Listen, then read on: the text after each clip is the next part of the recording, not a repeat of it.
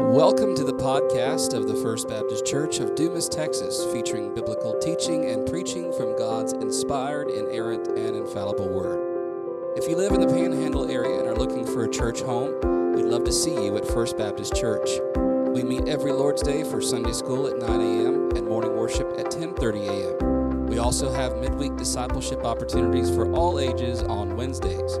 For more information, visit us at fbcdumastx.com. That's fbcdumastx.com. You can also find us on Facebook and Instagram. Now open your Bible as we explore God's Word together. Tonight we're going to be in 2 Kings chapter 3 through 2 Kings, the first part of chapter 8. 2 Kings chapter 3. We'll begin there as we kind of look over these last first few books of, of second kings. Last week we bridged the gap between first kings and second kings with the death of ahab.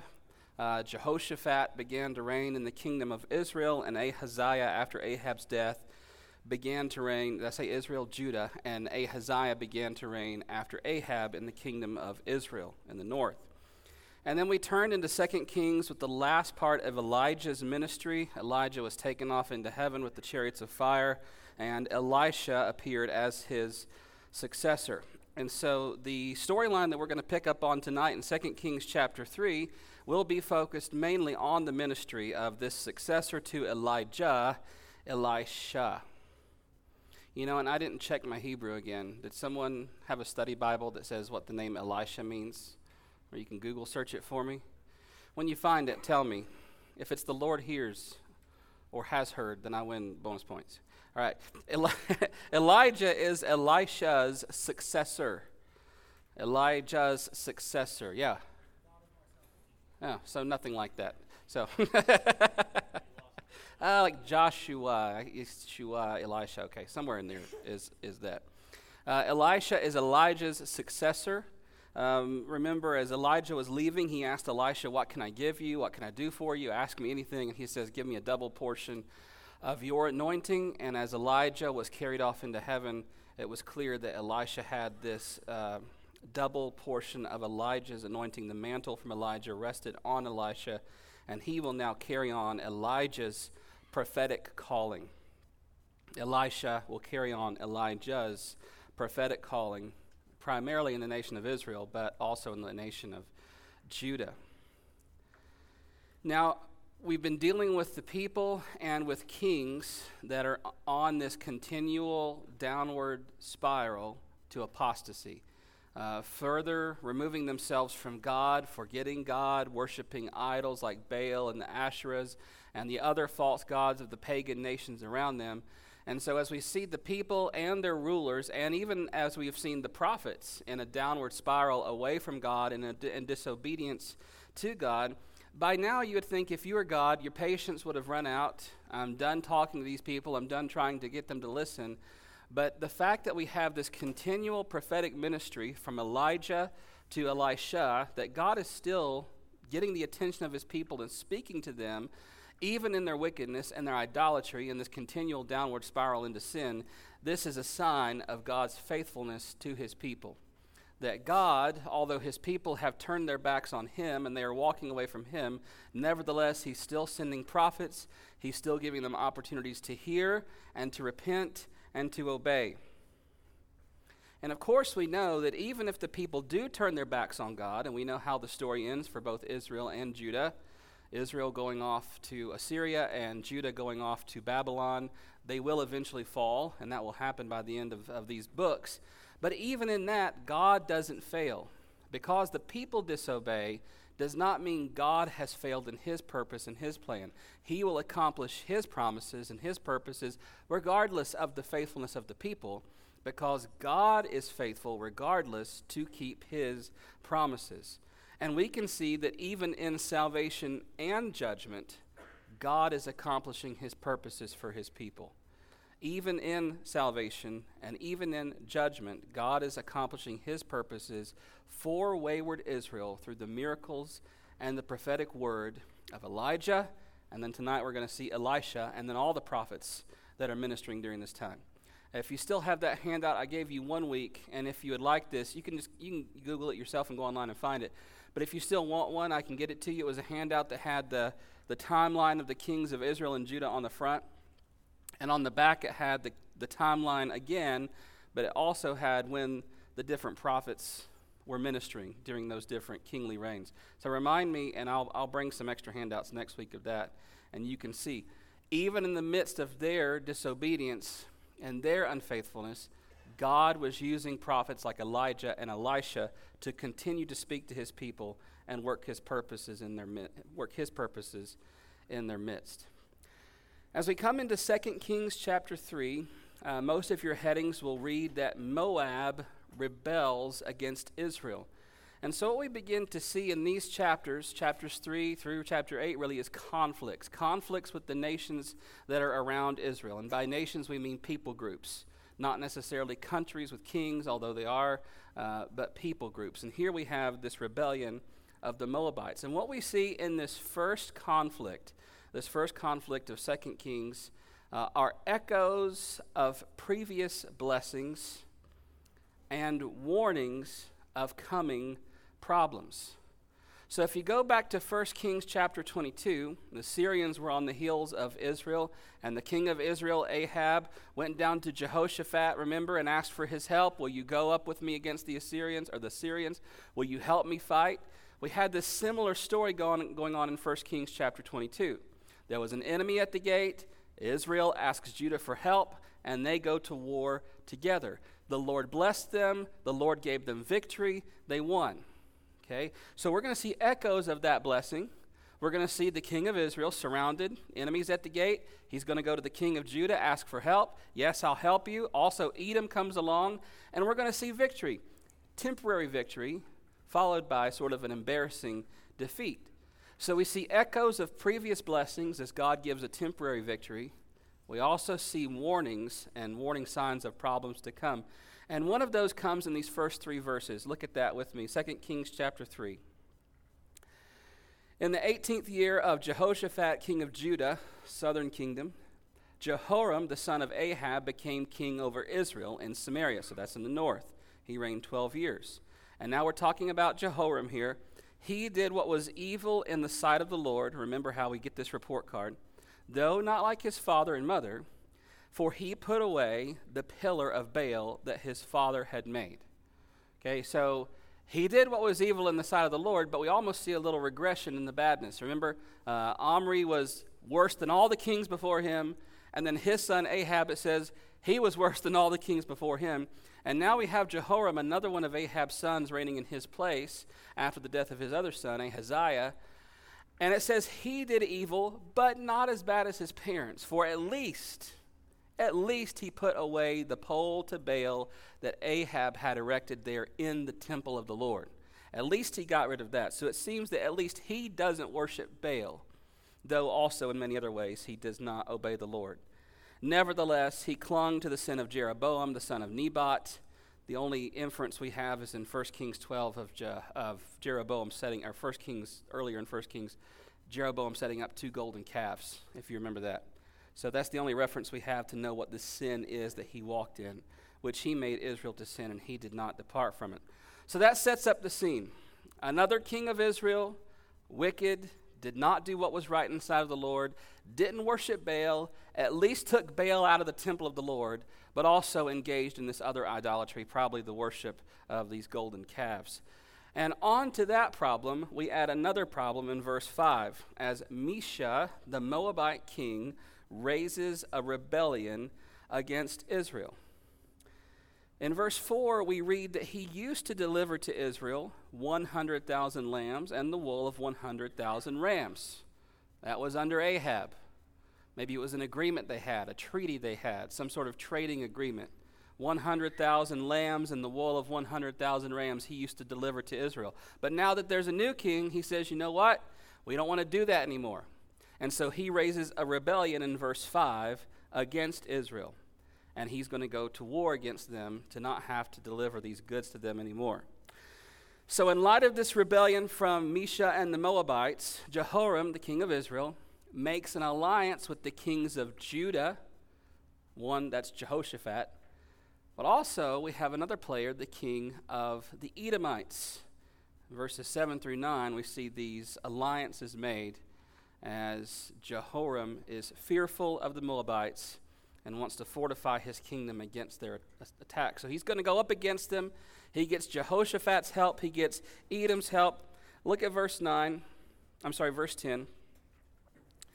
Then the king of Israel said, This is Jehoshaphat, Alas, the Lord has called these three kings to give them into the hand of Moab. So as they go to war, they begin the battle. It appears like they're losing. Bad things are happening. And Jehoshaphat, the king of Judah, says, What have you done with us here, Jehoram? You brought us out here into the battlefield to give us over to the Moabites. We're going to die out here, and our people are going to become slave to the Moabites. Verse 11 And Jehoshaphat said, Is there no prophet of the Lord here through whom we may inquire of the Lord? Now, if you remember earlier, 1 Kings chapter 22, Syria was the enemy at the gate at that point, and um, Ahab, the king of Israel, went to Jehoshaphat, the king of Judah, again, similar story, asking for help. Or actually, and then what did, Je- what did Jehoshaphat do in that part of 1 Kings 22 that's different from what we see here? What?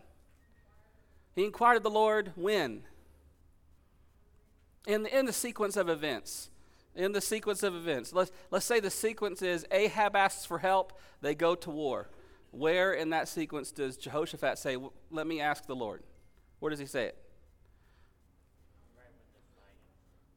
No, not right when they're fighting in 1 Kings 22, before they begin fighting.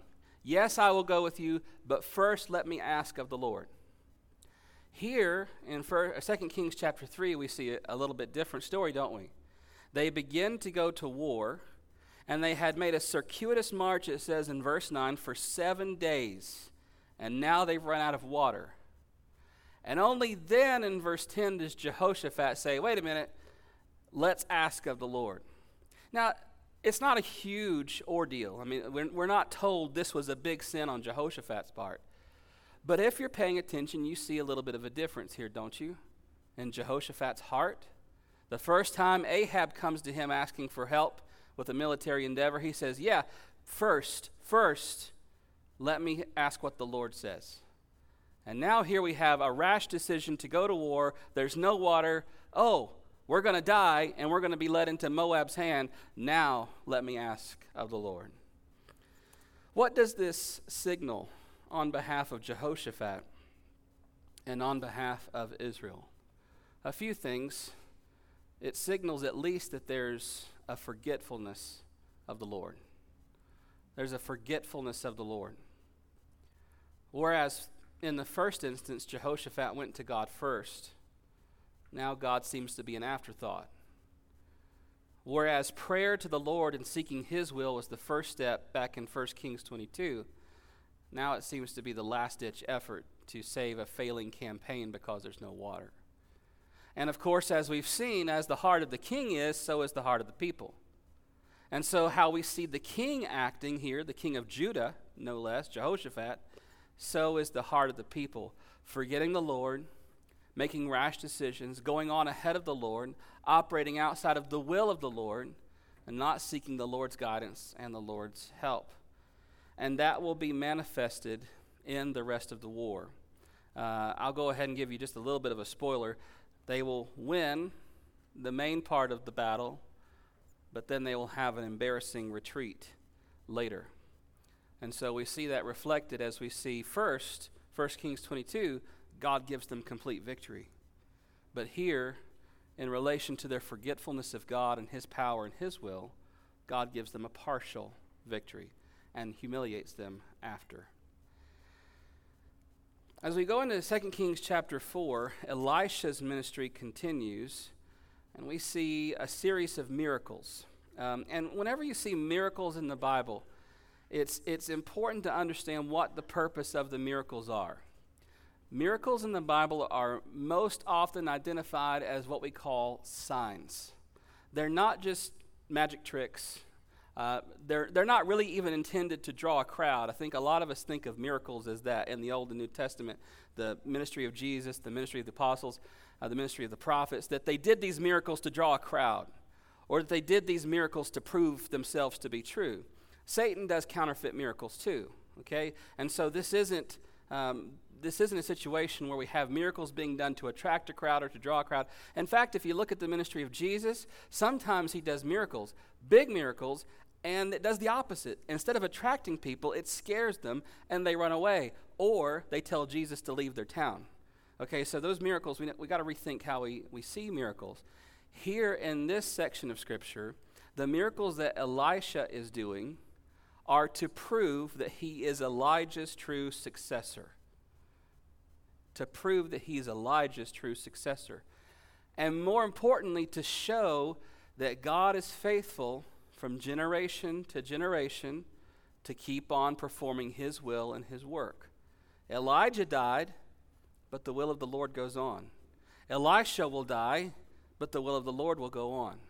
Same thing comes with Jesus. Jesus dies, he's buried, he rises again, he goes to heaven, but then his ministry in, chap- in Acts is carried on through the apostles, and they do similar things to what Jesus did, showing that they have the power and the authority and the message of Jesus. The same thing's going on here with Elisha and Elijah. How have we already seen Elisha carrying on Elijah's ministry. Um, think back to, let's see, chapter 2, 2 Kings chapter 2, verse 20. Um, the men of the city said that the water was bad. And so in 2 Kings 2:20, Elisha says, Bring me a new bowl and put salt in it. So they brought it to him. And he went to the spring of water, which was bad, and threw salt in it, and said, Thus says the Lord, I have healed this water. From now on, neither death nor miscarriage shall come from it. So the water has been healed to this day, according to the word of Elijah, uh, Elisha. Same thing happens in chapter 3. Uh, chapter 3, look at verse 16. There's a dry stream bed, there's no water, but Elisha comes along. Thus says the Lord, I will make this dry stream bed full of pools. For thus says the Lord, you shall not see wind or rain. So there won't be a storm, there won't be rain. This will be miraculous. That stream bed shall be filled with water, so that you shall drink, you and your livestock and your animals. So, what, what was in the ministry of Elijah that's similar to this? Elijah had the power from the Lord to withhold rain from the land. Elijah, by the power of God, caused a drought in the land because of Ahab and the people's idolatry. Remember? And then it was at Elijah's word on behalf of God that the rain came back after he proved Yahweh to be the one true God on Mount Carmel. And so we already have seen these similarities, or uh, even at the end, when Elijah is about to be carried off into heaven, remember they part the Jordan River, they go across. And then immediately after Elijah is taken up, Elisha proves himself to be the successor by also parting the Jordan River. So we've already seen these little signs that Elisha is the successor to Elijah.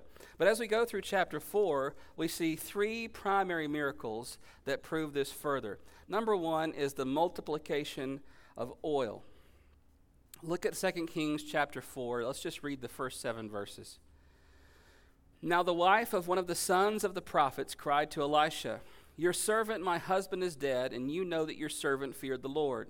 But the creditor has come to take my two children to be his slaves. So uh, this widow is in this, this dire situation, as many widows found themselves in in the ancient Near East.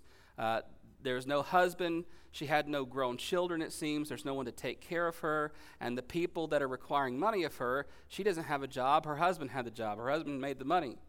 And in most situations, she would have been needing a kinsman redeemer to come and help her, to marry her, and to give her um, a well being and life and all those kind of things. But Elisha is the only one she can turn to. So Elisha turns into that sort of kinsman redeemer for her. Verse 2, he says, What shall I do for you? Tell me, what have you in the house? And she said, Your servant has nothing in the house except a jar of oil. Then he said, Go outside and borrow vessels from all your neighbors empty vessels and not too few. Go out and get a lot of empty vessels. Then go in and shut the door behind yourself and your sons and pour into all these vessels, and when one is full, set it aside. So she went from him and shut the door behind herself and her sons, and as she poured, they brought the vessels to her. When the vessels were full, she said to her son, Bring me another vessel. And he said to her, There is not another. Then the oil stopped flowing. She came and told the man of God, and he said, Go sell the oil and pay your debts. You and your sons can live on the rest. So we have a multiplication of oil. Do you remember in the ministry of Elijah a similar miracle? He was staying with the widow of Zarephath, remember? And he says, I'm hungry, go make me some bread. And she says, Well, we don't have that much flour or oil left. He says, You do what I say, and the Lord will provide. And she goes in, and that jar of oil and that flour did not disappear and was not used up until the drought was over. So we see a similar miracle a widow, a multiplication of oil, a similar miracle reproduced here in the ministry of Elisha. Then we have the raising of the Shunammite's son. The raising of the Shunammite's son. In chapter 4, verse 16, he promises this Shunammite Gentile woman, a wealthy woman, it says. He says, verse 16, At this season, about this time next year, you shall embrace a son. And she said, No, my Lord, O man of God, do not lie to your servant. She doesn't believe it. But the woman conceived, and she bore a son. That's an important phrase in the Bible, by the way. She conceived and bore a son. You should always highlight that. About that time, the following spring, as Elisha said to her. So she uh, wants a child. Elisha promises by this time next year, sounds very similar to Abraham. That's important. By this time next year, you will have a son. She conceived and bore a son. But we read in verses 18 and on that the child grows up. One day he's out working with his father in the field. In verse 19, he says, Oh, my head, my head. Now we're not told what the problem is. But we're told that they put him to bed. He falls into a deep sleep. Presumably, he has died. The rest of the story indicates that the child has died. And so the woman goes off to find Elisha, who had been staying with them but had now gone away. She goes out to find him, brings him back to the house. And in verse 32, when Elisha came into the house, he saw the child laying dead on his bed. So by the time Elisha comes back, the child had indeed died. So he went in and shut the door behind the two of them and prayed to the Lord. Then he went up and lay on the child, putting his mouth on his mouth, his eyes on his eyes, and his hands on his hands. Remember Elijah?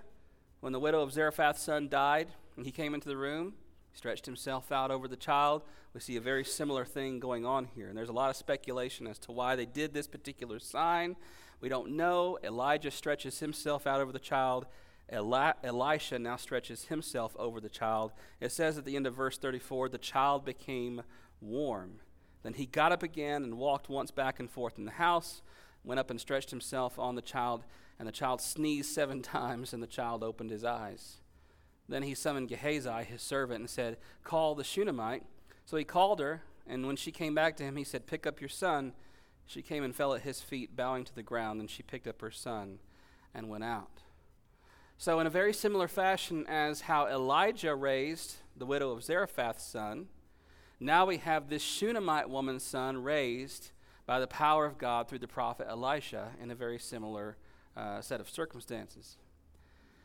Verses 38 through 44, there's a provision of food for the prophets. So the prophets and the sons of the prophets were sitting there, and verse 38, there's a large pot of stew boiling. But when they go to get the stew and they are going to begin to eat the stew, verse 40, one of the prophets says, O man of God, there is death in the pot. And they could not eat it. Now it's interesting, earlier, there was death in the water. Elijah sprinkled salt into the bowl. The water was, quote, healed. Now in verse 41, he says, Bring me flour. And he threw it into the pot and said, Pour some out for the men that they may eat, and there was no harm in the pot. Um, so, a lot of people you know, look at this and they, they, do, they do see some similarities to miracles from Elijah. Um, how God provided Elijah bread and meat in the wilderness by the ravens, how Elijah provided those cakes and the bread for the woman, this multiplication of food. But a lot of scholars also see this as a unique miracle.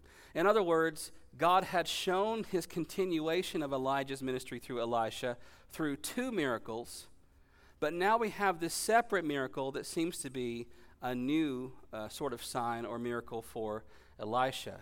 We see both a continuation of Elijah's ministry and a transition to Elisha's ministry. I think it was Jessica's old home church. Wasn't there a message preached one time? The pastor was mad at the church and he preached a message called Poison in the Pot. That'll preach. It ain't right, but it'll preach. Uh, poison in the pot. Poison in the pot. What's the other one people preach? Uh, Ichabod. The glory has departed. I like that. Poison in the pot. Nothing to do with what the text is actually saying, but people twist the text to suit their own purposes all the time. In this, we see God's provision and care for his people. And I want you to begin to notice that theme in these miracles. We do see miracles in nature in the ministries of Elijah and Elisha. You know, there's, there's a drought, uh, there's punishment, there's miracles of punishment like the drought. Um, but we also see these miracles of provision. And that when these signs happen through the prophets, and here in Elisha's ministry, they're often happening for the care of other people. The first one happening for the care of this widow and her sons. The second raising of the Shunammite son, uh, uh, son happening for her sake and her family, her husband, her child. And now here we see God blessing these prophets and the sons of the prophets by giving them food to eat. So God is providing. God is caring for his people. God is faithful to his people. We also see signs of miracles to come. He's someone else who will raise the dead, someone else who will multiply food and care for his people, someone else who the Old Testament says will feed his sheep like a shepherd. We see signs pointing us forward always. In chapter 5, we have the story of one big miracle and its after after effects. And we see that God is gracious not just to his own people, but to all people. We've already seen that in the Shunammite woman, haven't we? The widow of Zarephath. We've seen God blessing Gentiles through these prophets Elijah, Elisha, people that were not part of the covenant people of God. God blessing them and God providing for them. And now we're about to see one, which is not just any old Gentile, but here we see God's grace to a commander of Syria's army an enemy of God's people, an enemy of God, no less. And now we have him showing grace to this man. We say Naaman. You can say Naaman if you want to be really fancy about it, but I'm going to say Naaman for the rest of our, our time today. So, Naaman's problem is that he has some form of leprosy. Uh, in verse 1, it says, This is commander, he was a mighty man of valor. Verse 1, the end but he was a leper. Now, when the Old Testament uses the word leper, it could mean they had diagnosable leprosy, as we would know it, uh, but really it could mean any sort of debilitating skin condition that would have rendered them unclean according to those Levitical laws.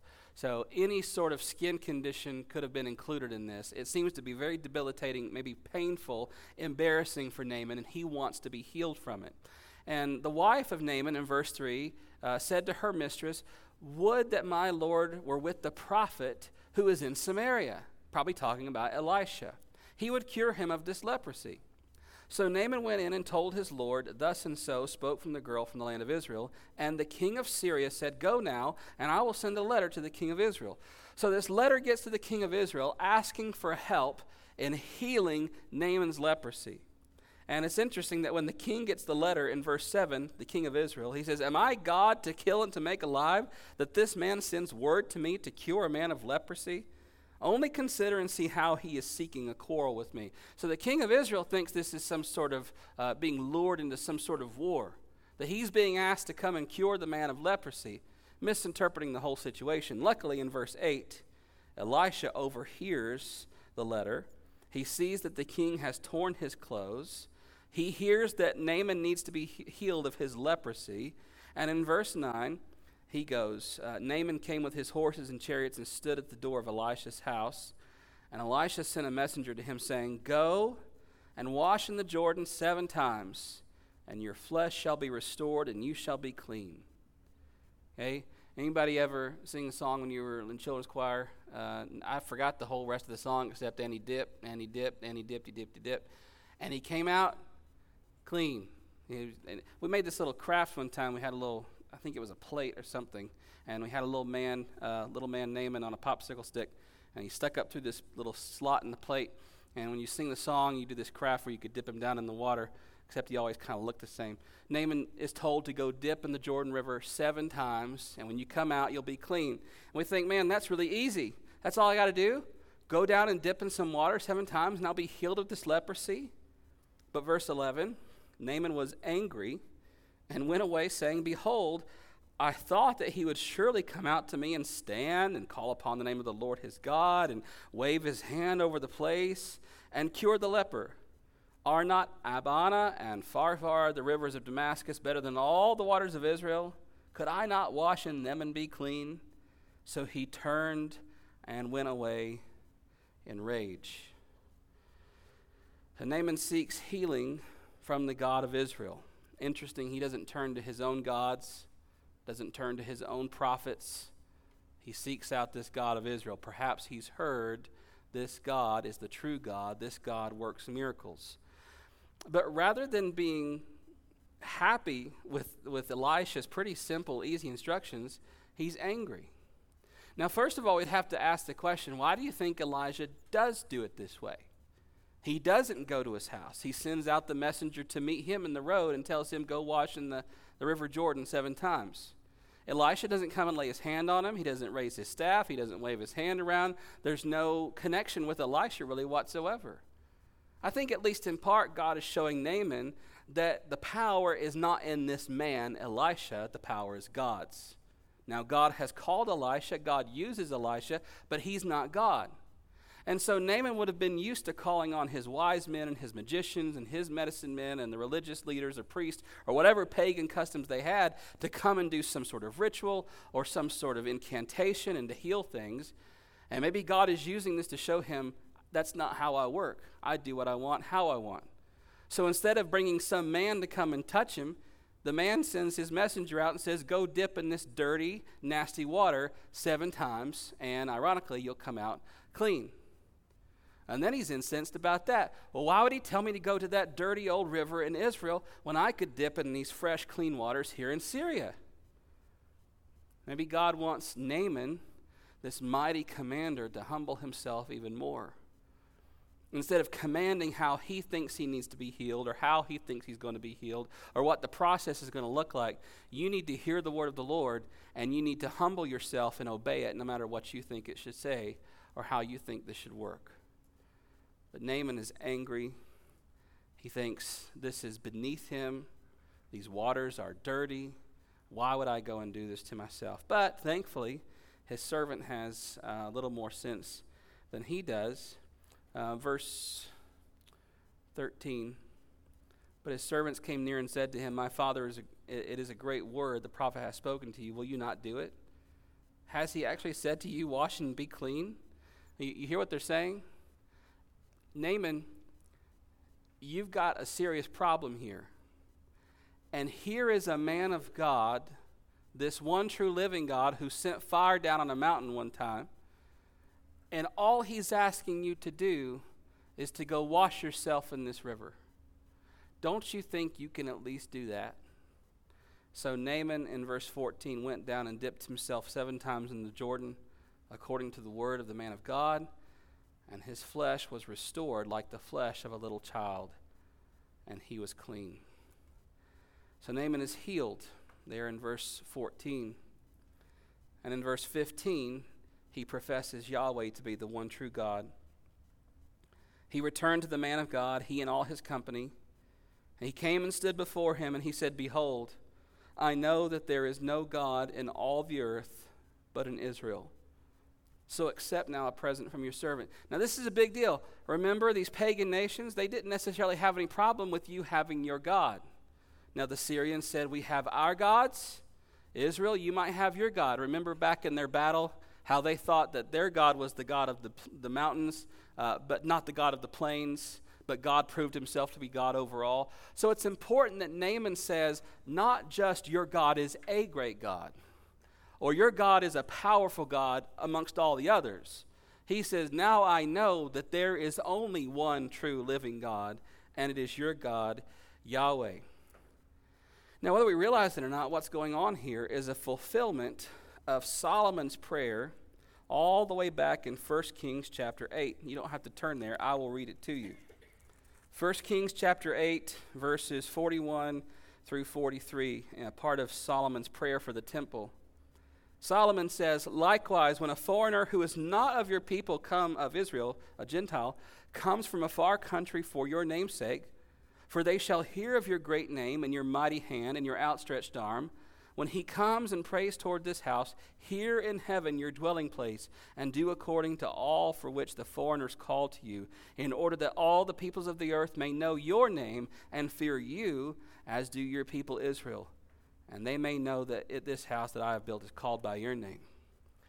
Solomon's prayer for the temple was that it would be a beacon to people of all nations and all the world, drawing them to the one true God, the God of Israel so that when these foreigners, even when they ask something of you, Yahweh, you'll do it for them and they'll know that you're the one true God. And then we turn just a few chapters later in the ministry of Elisha and we see that happening through the prophet Elisha to this commander of the Syrian army, Naaman. He's healed and he confesses Yahweh is the only true living God. The story, though, ends with a tragic note. As we pick up into verse 20,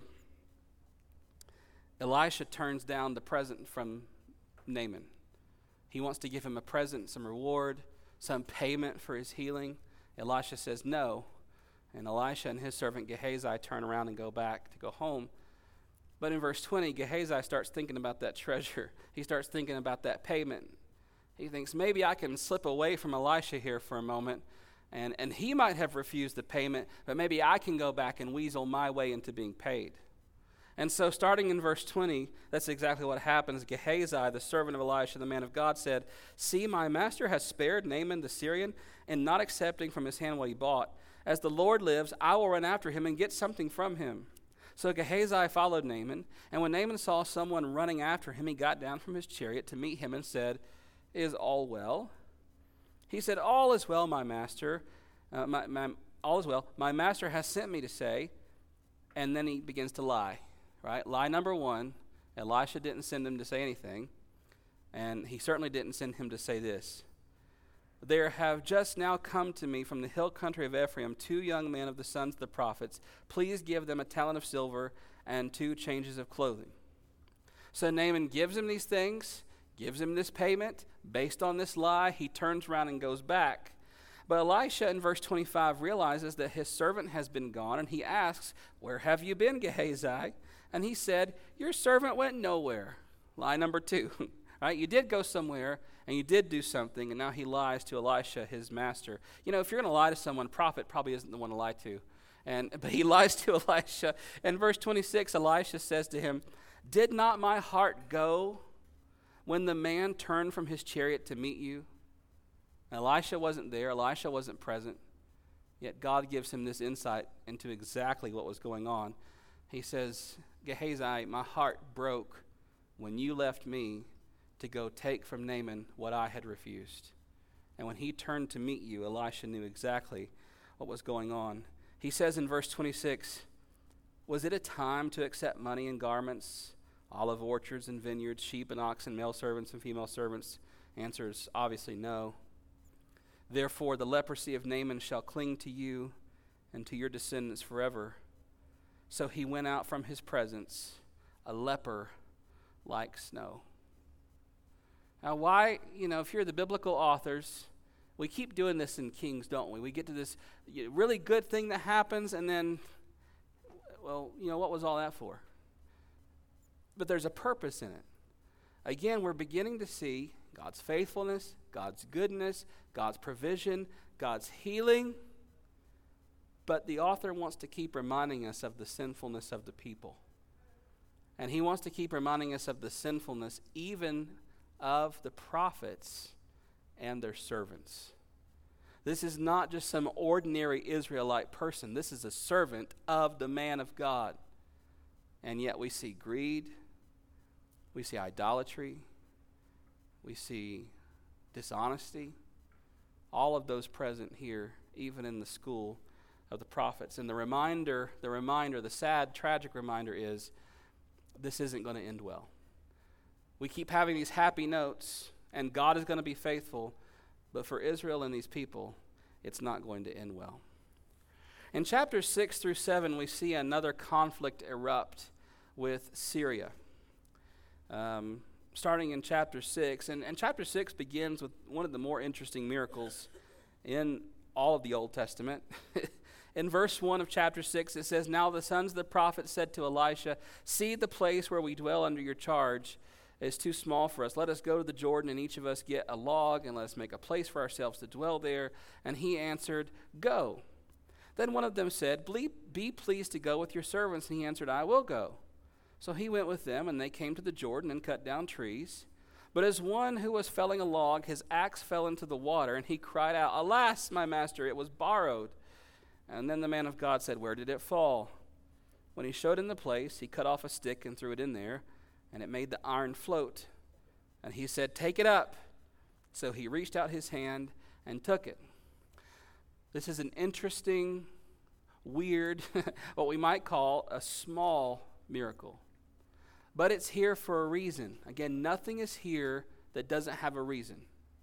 The people are about to go to war, they're about to face another conflict with Syria, and in the middle of all that, God shows provision down to this smallest little point for his people. And one of the sons of the prophets drops his axe in the river. They're trying to build some place for the prophets of God to live because they've gotten so large and the place is too small. And yet here they are, and the guy drops his axe in this raging river, can't get it up. But then Elisha puts a stick there in the water. It pops up, he grabs it, and they continue on. And you go, and it, that's it. There's no, there's, no, there's no lesson that follows. There's no, this is why the Lord did this. But we can look at this and see God caring and providing for his people. And as we go on into the story, we're going to see why that's so important. Because Syria, verse 8, was warring against Israel. And the king of Syria, again and again and again, was trying to just map out his course just right, where he would meet up with the king of Israel and be able to capture him or kill him. Now, here's another sign of God's faithfulness the king of Israel was wicked, we already know that. He deserved to die. He deserved to be taken off his throne. He deserved everything that was coming to him.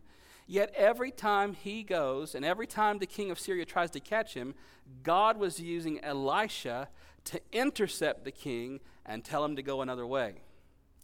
And sure enough, over time, the king of Syria gets wise to what's going on. And here in verse 12 of chapter 6, one of the king's servants brings to his attention what's going on here.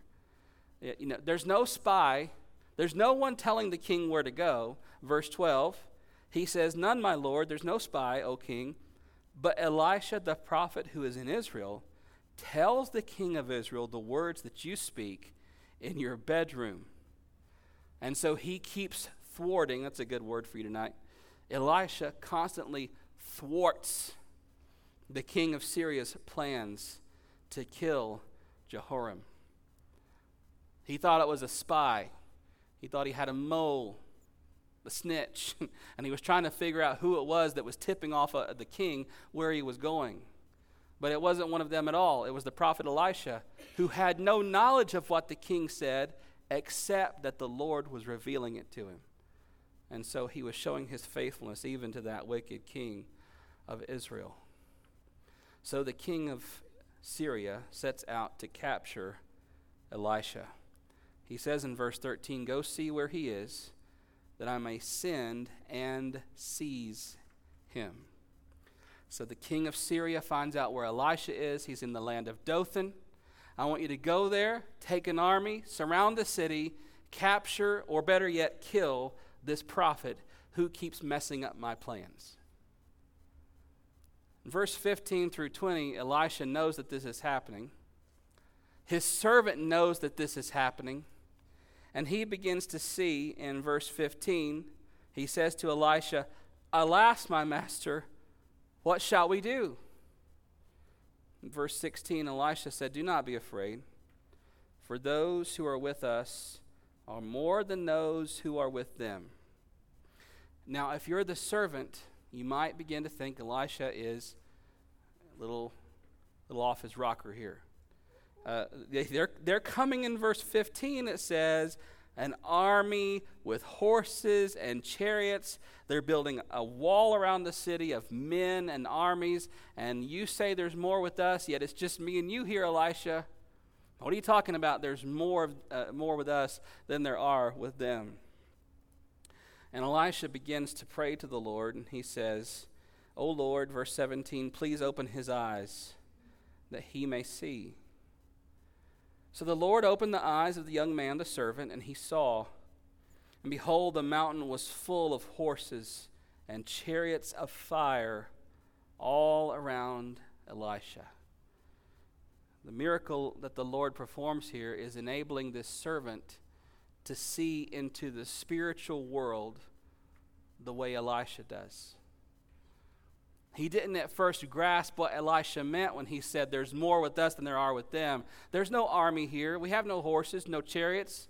We have no commanders and spears and swords and shields. How, how do you say there's more with us than there are with them? Elisha prays, and immediately the servant's eyes are opened, and he sees exactly what Elisha is talking about because surrounding even this army is the army of the God of hosts. Not just an army, and not just chariots and horses but men and chariots and horses of fire. Should remind us back when Elijah was taken off into heaven. Remember what showed up to take him into heaven? Chariot and horses of fire. And didn't Elisha say at that time, These are the armies of heaven? That's what I'm seeing right here, the hosts of heaven. And now he sees, and now his servant sees. What does this say about this servant's spiritual sight? What does it say about our own spiritual sight? Now, I'm not saying that we should be seeing stuff. In fact, if you start seeing stuff, don't come to me, go to a doctor. So I don't want to I don't want to talk about that. But we can be very blinded to the reality of spiritual warfare because we're scared of getting too weird about stuff. Because there are ditches that you can fall off of. There's always ditches. That's just always something to be mindful of.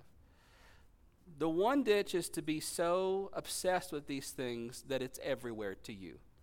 You know, I just remember back in when I was a kid and somebody would get up to sing a special song for Sunday morning service, and maybe their tape didn't work, their the, cassette tape, because that's what they were using, or uh, the microphone didn't work, and you know what would they inevitably say? That's the devil. The devil's trying to discourage me. I mean, maybe the tape player just didn't work that day, but it was it was Satan every time. He just really did not want them to sing that song, or maybe Satan hated cassette tapes. I don't know, but it was always the devil. And so we can go too far off one ditch and blame everything on Satan and see Satan in, in everything. And Satan is in this, and Satan is in that, and that's satanic, and that's the devil. And I think that's a ditch, especially when you start seeing stuff and hearing voices and all that kind of stuff. Okay? You see this all the time with popular Christianity on TV and the radio, where everything is a demon that's supposed to be bound and cursed, and I curse this and I curse that, and cancer and sickness and death, and, and we just go around cursing everything because it's all the devil. Now, the other ditch we can fall into is that we treat the devil as if he's not real at all. And there is no spiritual warfare. And there is no such thing as demons or Satan or temptation or dark forces. We know better than that, don't we? So the best place to be is right there where we understand that Satan is real, that demons are real. We also understand that God is real, and that the angels of the armies of heaven are real and that there is real spiritual warfare going on around us in our lives, in our minds, our hearts, the hearts of our families, the lives of our families. You don't believe in spiritual warfare, I want you to come to my house sometime on a Saturday night. Amen? Sometime on a Saturday night when we're thinking about the Lord's Day and going to church and I got to preach. And sure enough, Satan gets a hold of every last kid in my house and, and the cat, right? Cats every night around 5 a.m. She goes berserk. But spiritual, and I mean, I'm, I'm kind of kidding, but I'm kind of not because the Lord, the, Satan wants you distracted. He wants you angry, he wants you bitter, he wants you impatient. Those things that the Spirit wants for you patience, love, joy, peace, patience, kindness the devil wants the opposite. And he knows where to target you. Spiritual warfare is real. The servant failed to see that, and so often we fail to see the same thing. How is Israel's spiritual decline revealed in Syria's siege and uh, the famine? Starting in chapter 6, uh, verses 24 through 13, um, the king of Assyria, the king of Syria, Ben Hadad, has brought up his army against Israel again. And the king of Israel is walking around and he sees this woman. This woman is standing on the wall. There's a famine in the land, there's no food, there's conflict. And he sees this woman, and the woman wants his help. And she wants his help because they're hungry. And the woman says in verse 28, this the woman says, This other woman said to me, Give me your son that we may eat him today, and we will eat my son tomorrow. So we boiled my son and ate him. And on the next day I said to her, Give your son that we may eat him. But she had hidden her son. She wants the king to inter- intervene in this dispute. Uh, but the king is flabbergasted. He tore his clothes in verse 30. He realizes where the people have come that they're so desperate for food, they're so wicked, they're so evil, there's no dependence upon God, that now they've gone to this extreme that even the pagan nations didn't do. They might have sacrificed their children to Molech, but they didn't eat each other. But now Israel herself is engaged in this very thing. And so the king heard the words of the woman, he tore his clothes. But who did he get mad at in verse 31? May God do so to me and more also if the head of Elisha the son of Shaphat remains on his shoulders today. He's mad at Elisha. Who does that sound like? Ahab? Elijah, you troubler of Israel, this is your fault. And now he sees the famine in his land. He sees this siege by Syria. He sees this cannibalism amongst his own people. And whose fault is it? Not his, not the sinfulness of the people. It's that troublemaker, Elisha and I'm going to kill him. And so again, you see the decline of Israel, that they're coming after the man of God. And in the next verses, he goes after the man of God. But the closing scene of this whole thing happens to prove the authority of God's word.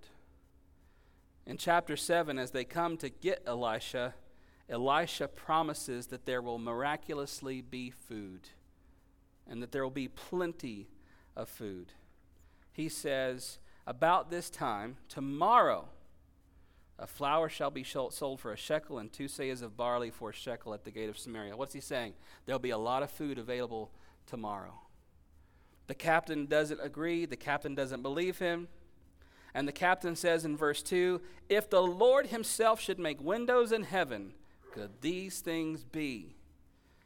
Elisha says, You shall see it with your own eyes, but you shall not eat of it. And what happens in the next verses is that Syria is camped. They're about to come and get Israel. But as they send spies into the land to see what's going on with Israel, they see this body of water. And to them, because of the light of the sun, whatever it is, this body of water appears to be bloody. And they think, man, these Israelites have done gone up against each other, and now they're surely going to come after us. And so they go back, report this to their army in the camp, and their camp flees because they don't want any part of this. They're all dead anyway. We don't need to do anything. So they flee. They're scared. Uh, it says in verse 7 At twilight, they abandoned their tents, their horses, their donkeys, leaving the camp as it was, and fled for their lives. Some other army has come in here, whether it's the Hittites or Egypt or someone has come against this army. They hear the sound of chariots all around them, miraculously by the Lord's doing. There are no chariots, there are no horses, but they hear the sound. This is interesting because with Elisha, they were there and nobody could see them except Elisha and the servant. But now this army is granted to hear them and they think it's some other earthly army that's come to help Israel, and so they flee, they run away. So as they run away and they abandon their camp, these lepers come. And they're going to go in and they're going to ransack the Assyrians' camp. They're going to take their goods, their gold, their silver. But they kind of come to their senses and they say, you know what? We're probably going to get in trouble for doing this. if we go in here, we're going to end up getting caught. We're going to probably be killed.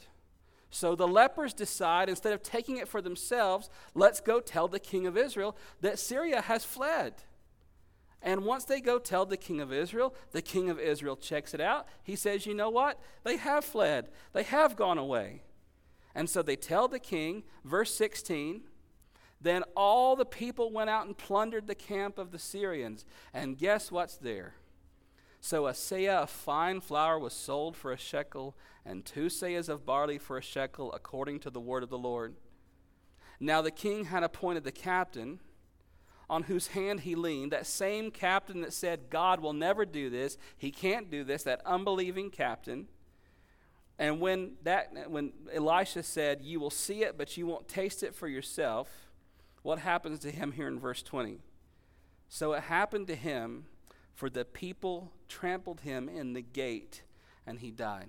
So the Lord miraculously provides all this food for his people because the Syrians flee.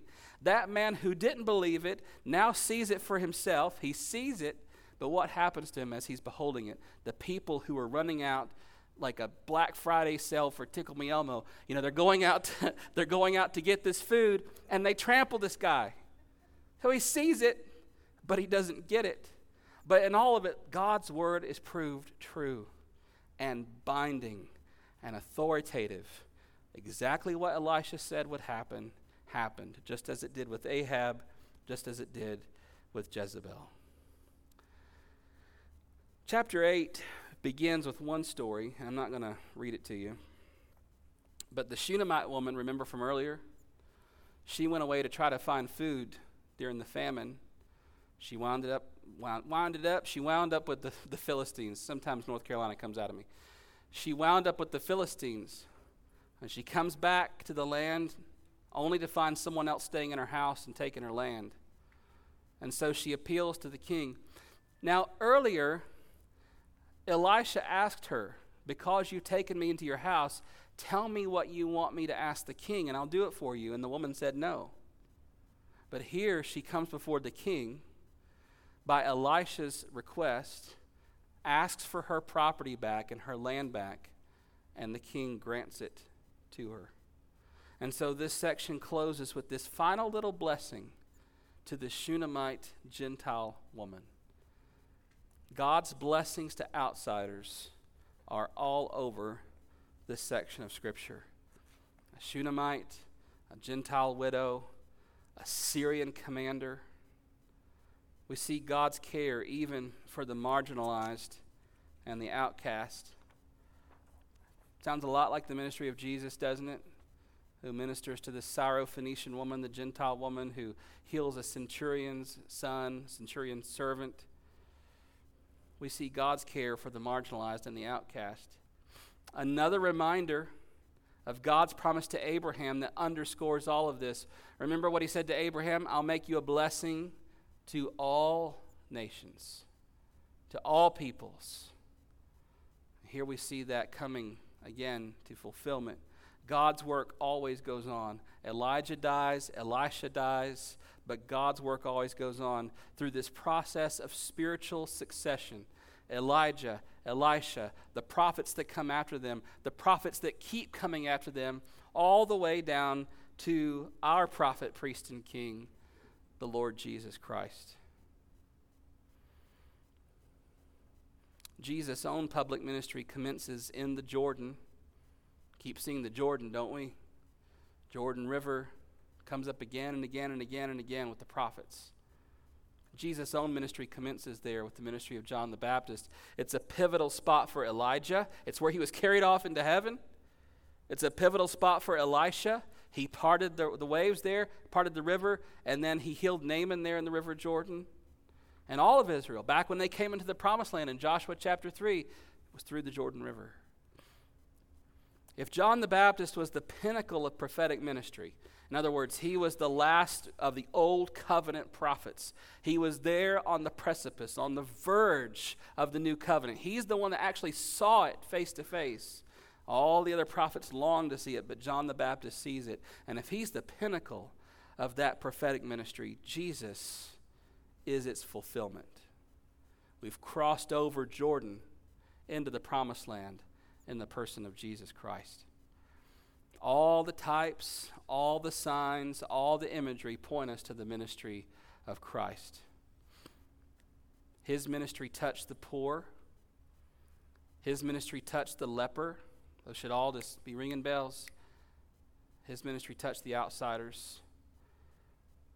Better yet, the work of Christ brings near those who were far off. Ephesians chapter 2 tells us that you were not a people. You didn't belong to God. You didn't belong to the covenants. You who were far off, though, me, I who was far off, have been brought near by the blood of Christ. Naaman dipped in the Jordan to be cleansed of his uncleanness, while the Lord Jesus was dipped in the Jordan to identify as the bearer of our uncleanness. And lastly, tonight, if God cares about axe heads and Shunammite and Syrian captains, he cares about you. Jesus said, Not one sparrow falls from the tree that my Father in heaven doesn't see it. He knows every hair on the top of your head. Are you not of more value than the sparrows? Are you not of more value than some axe thrown into the river? We see God's care for the outside, the marginalized, the outcast, the sinner, the lost. Jesus came to seek and to save that which was lost. He came to bring near that which was far away. And that's me and that's you. And all the way back there in the prophetic ministry of Elijah and Elisha, we see these signs pointing us to this one who was coming whose miracles and whose life and whose death and resurrection would bring us back to God, would provide salvation for us for eternity in the Lord Jesus and his gospel. Amen. Let's pray. Thank you, Father, for this night. Thank you for this time to study in your word. I ask that you would bless it. Send us now with your Holy Spirit's power to be lights in this dark world, pointing people to you, the one true and living God, through Jesus, your Son, in whose name we pray. Amen. Thanks for listening. For more information about what it means to follow Jesus as Lord, you can email us at fbcdumas at hotmail.com. It's fbcdumas at hotmail.com. You can also reach us by phone at 806 935 5604. We'll see you next time.